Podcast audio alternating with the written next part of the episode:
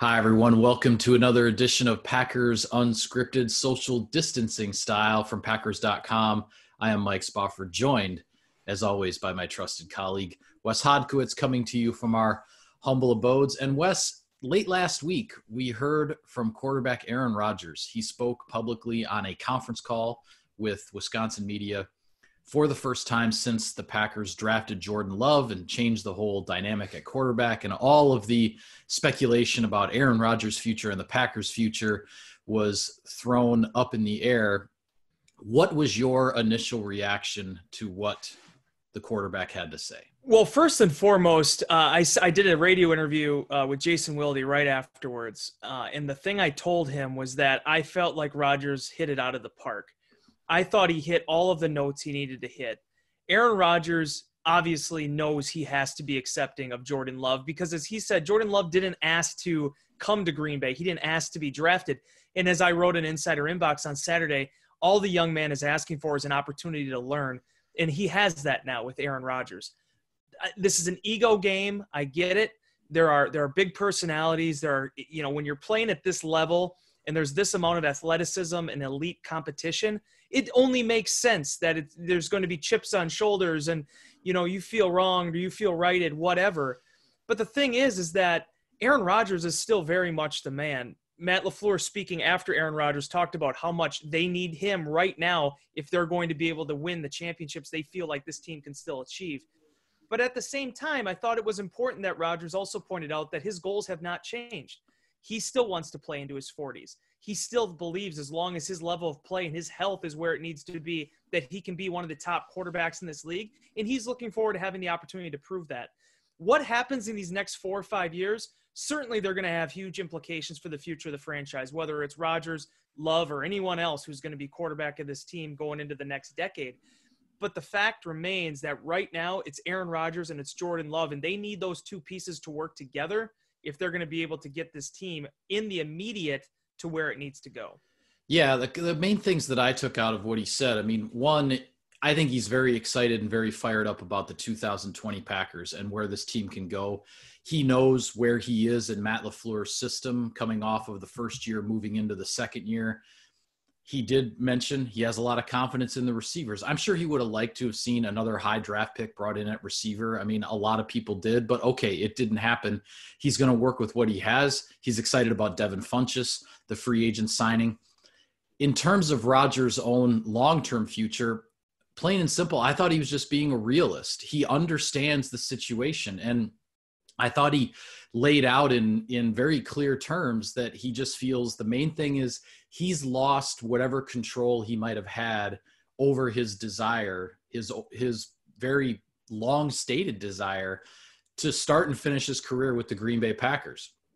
That's not really entirely in his hands anymore. I think what went unsaid a little bit is that he as he has openly said many times he plans to play into his 40s he'd like to play his entire career with one team.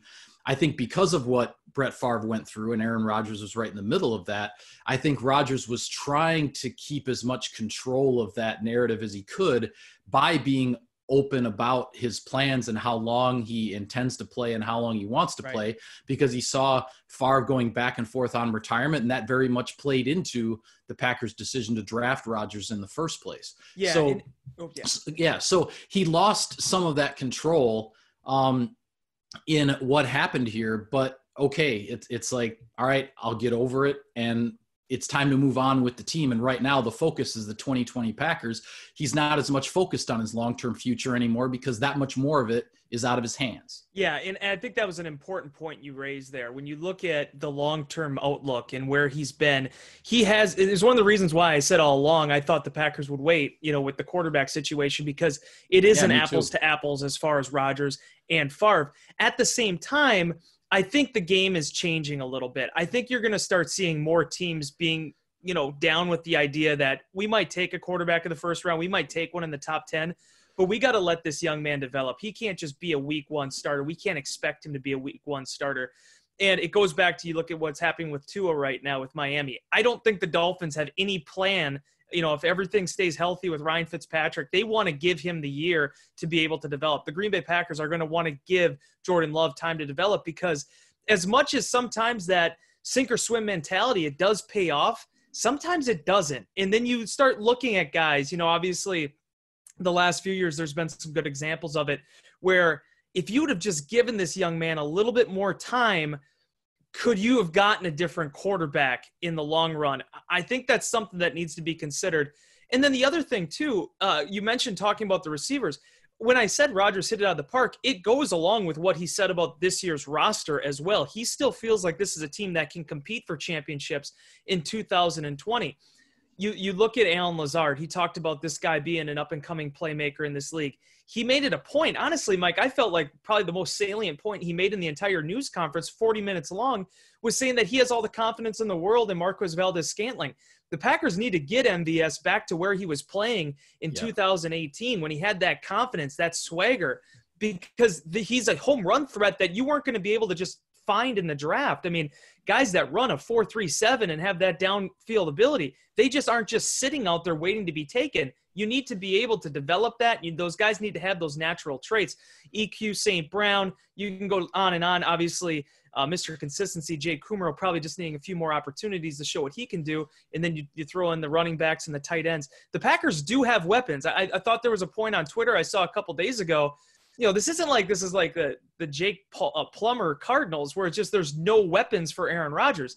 Davante Adams, Aaron Jones, the list goes on and on of guys that they can move the football with but making sure that those young guys on this roster understand that there's a huge opportunity for you guys to be able to not only grab roles, but really become stars in this league with the quarterback that the Packers have if you can grab that brass ring. Yeah, absolutely. And one other point I want to make before we move on, just with regard to Rodgers acknowledging he's lost a little bit of maybe the control of his long-term future. He was not looking for any sympathy or anything like no. that in terms of in terms of those thoughts. He's very well aware that you know Joe Montana and now Tom Brady and other you know Peyton Manning, other quarterbacks like that, Hall of Famers did not play their entire careers with one team. So yeah. he knows that if this does happen down the road and he moves on from the Packers, but he he still wants to play and the Packers have decided to turn the reins over to Jordan Love whenever that might be, he knows he's not going to be the first. So he's not looking for any sympathy in that regard. He's simply acknowledging that it's that much more of a reality now because of the decision the Packers made. Well, and the thing I said, and it was 2014, and I, I made this point on Unscripted. I've certainly made it in inbox before, but it was 2014 that proved to me that Aaron Rodgers, barring any type of injury, is going to be able to play into the to his 40s because of how he evolved into a pocket passer when he did have the calf yeah. injury yeah. and he wasn't able to extend plays the way he did in the past. I thought that was a bright spot for his future in this league and his ability to play into his late 30s and into his 40s. The thing we have to acknowledge and understand, because there's some people that pointed out too, well, it's no certainty if you take a quarterback in the first round if they're going to develop into a Pro Bowl or an All Pro, but that's every position it isn't just exclusive to quarterback. Packers sure. could have taken anybody at 26. They could have taken anybody at 30 it doesn't necessarily mean that that guy was going to become the be all end all in this offense or defense. So for the Packers, what you have to do if you're Brian Gutekunst, you have to trust your eye. You have to be like, okay, I like what I see on film with Jordan Love. This guy is the best prospect for us where we're drafting. We're going to take that route with the understanding that Aaron Rodgers is our quarterback. Aaron Rodgers could be the quarterback for the next six years. We don't know. Jordan Love is an investment in the future. He's an investment in the present. And more than anything else, for the first time in Aaron Rodgers' tenure as a starting quarterback, the Packers have a bona fide and credential first round draft pick behind him now. Uh, that's the most decorated backup they've had since a guy named Aaron Rodgers. All things that you have to consider. Yeah, absolutely, and uh, and talk about I, what I think is going to be a great situation for Jordan Love to be walking into. Well, um, moving on to, excuse me, we've been continuing to post some follow up stories on the Packers draft picks, catching up with their college coaches and other contacts in their past. You have a story that is now up on our website on uh, the seventh round selection, the first of the two seventh round selections. That's TCU safety Vernon Scott. So I will toss you the question that I threw at you last week. What was your favorite uh, little story, little anecdote that you heard when uh, you were looking into Mr. Scott's past? So I had a chance to talk with Paul Gonzales uh, from TCU, the safeties coach, but he also is the guy that recruited uh, Vernon Scott to TCU out of high school. His high school is about a half an hour away from campus, so this was kind of a no-brainer for them. He was mostly a basketball player; that was his first sport. Came to football late. Really, it wasn't until his senior year that he dedicated himself, not really dedicated himself, but established himself as okay, I'm going to be a college football player that's where my future lies. When he was in high school, they used him strictly as basically a shutdown cornerback. They tried that when he got to TCU, but they they determined that his best option as far as playing on defense is going to be if he moves to safety. This guy, first and foremost, was a tremendous special teams player, Mike. He, from a defensive perspective, he probably could have redshirted his first year on campus, but as Gonzales said, we needed him on special teams. He played basically the core four units from day one. But the problem was with some of the depth that they had in the in the secondary, and also the fact of just his own personal development as a young guy adjusting to playing defensive back. It took time for him to get into the lineup. But the thing you understand with Vernon Scott is how beloved this guy is. He was one of the most popular guys in TCU's locker room. Just an absolute try hard, put everything into what he did. And he happens to be six foot two and about 205 pounds. This is a big safety that can do a lot of things for you a couple different moments stepped out, uh, jumped out to, to, Gonzales. Certainly, you look at the the play sheet. It's that game against Oklahoma, the 98 yard interception return for a touchdown. But it was the little things along the way, just seeing those small victories for him. This is a guy that never complained about playing time. He never tried to transfer because he wasn't on defense. He just followed the process, trusted it, and then it ended up leading to him having a starting full, you know, fledged job his senior year moved a little bit between strong and free safety, ended up finishing at strong, and that's the position Gonzales feels that's really going to be where his future lies in this league and, and what his base starting point will be in addition to his efforts on special teams. Yeah, I can't even imagine how much fun it would be to intercept a pass and return it 98 yards for a touchdown, especially against Oklahoma in Norman. when you play at when in Norman when you play at TCU yeah. in Fort Worth. So that uh, that had to be quite a thrill for that young man. Well, I've posted a story on the Packers' other seventh round pick, edge rusher Jonathan Garvin from Miami, six foot four, 257 pounds, I believe. The really interesting thing with him, I talked with Manny Diaz, who's now the head coach with the Miami Hurricanes. Um, he rose to that position last year. The previous two years, he was Miami's defensive coordinator. So he was there for all and very much involved in Garvin's three year career with Miami and the thing that Manny Diaz kept saying, he kept using the word upside. And I know that that's that's an overused word. It's a common word that's used with draft picks. But here's the thing, Wes. Jonathan Garvin arrived at Miami as a 17 year old. He's now entering the NFL as a 20 year old. He still had a year left this is this is a young man who still has so much in front of him that there's no telling exactly where the ceiling is. And i think that's why the packers invested the last of their nine draft picks at the end of the seventh round in this young man.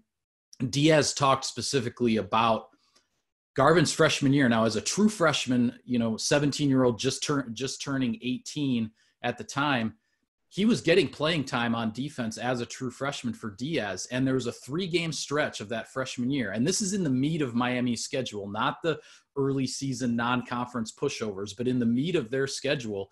He had a three game stretch where he had a block punt, he had a strip sack, and then he had a strip sack the following week. And he actually recovered the fumbles on both of the, the strip sacks himself he's just started to show up very, very early in his career with this playmaking potential and that's the that's the kind of thing that the Packers are latching onto here with this late round draft pick to just see how high does this does this ceiling go? His best year at miami his sophomore year 2018 he had 17 17 and a half tackles for loss five and a half sacks. The sack stayed about the same his junior year his third season with five. The tackles for loss dropped and his overall tackle total dropped. So another example of how development isn't always linear things don't always go in a straight line but the potential is, the potential is there. And yes he entered the draft early he waited all the way until the seventh round to get picked. That would certainly indicate another year in college might have helped his game but he made the decision that he wanted to make. And uh, and the packers are going to see what exactly they can tap into as this young man starts his pro career Yeah, and, and to Garvin's credit too, I mean, he he didn't want to go into specifics, and we did talk about this a little bit, but you know, there were family, there were personal considerations in mind when he did make that decision to go out. The thing that I keep coming back to though, Mike, is that 2018 season because as you said, that was kind of his breakout year. His tackles for loss were through the roof, uh, a lot of pressures, and certainly trying to develop now as as a finisher with the sacks. But he did that at 19 years old, and yeah. this is a guy that won't turn 21 until July. Uh, I, we didn't have access to Mike Smith yet, the Packers outside linebackers coach. You know, frankly, I don't know when that's going to happen just based on this whole COVID deal. Right. But I wish I could have been from a socially acceptable distance. I wish I could have been in that room with him when they drafted Garvin because you have to imagine with how excited he was last year when the Packers claimed Tim Williams. He has to turn on yeah. the film of Garvin and be really energized by what he sees with this young man and the beautiful thing about it, much like the whole Jordan Love deal with Aaron Rodgers, although certainly the pedigrees are a little bit different. You're talking about a first rounder versus a seventh rounder. But this is a guy that isn't going to have to come in and just be a stud. He played right off the bat at Miami. He probably is not going to have to do that in Green Bay. He's going to have time to develop. You have Preston Smith, you have Za'Darius Smith, in Rashan Gary, who was the 12th overall pick last year. That is going to be the meat and potatoes right now of this Packers pass rush.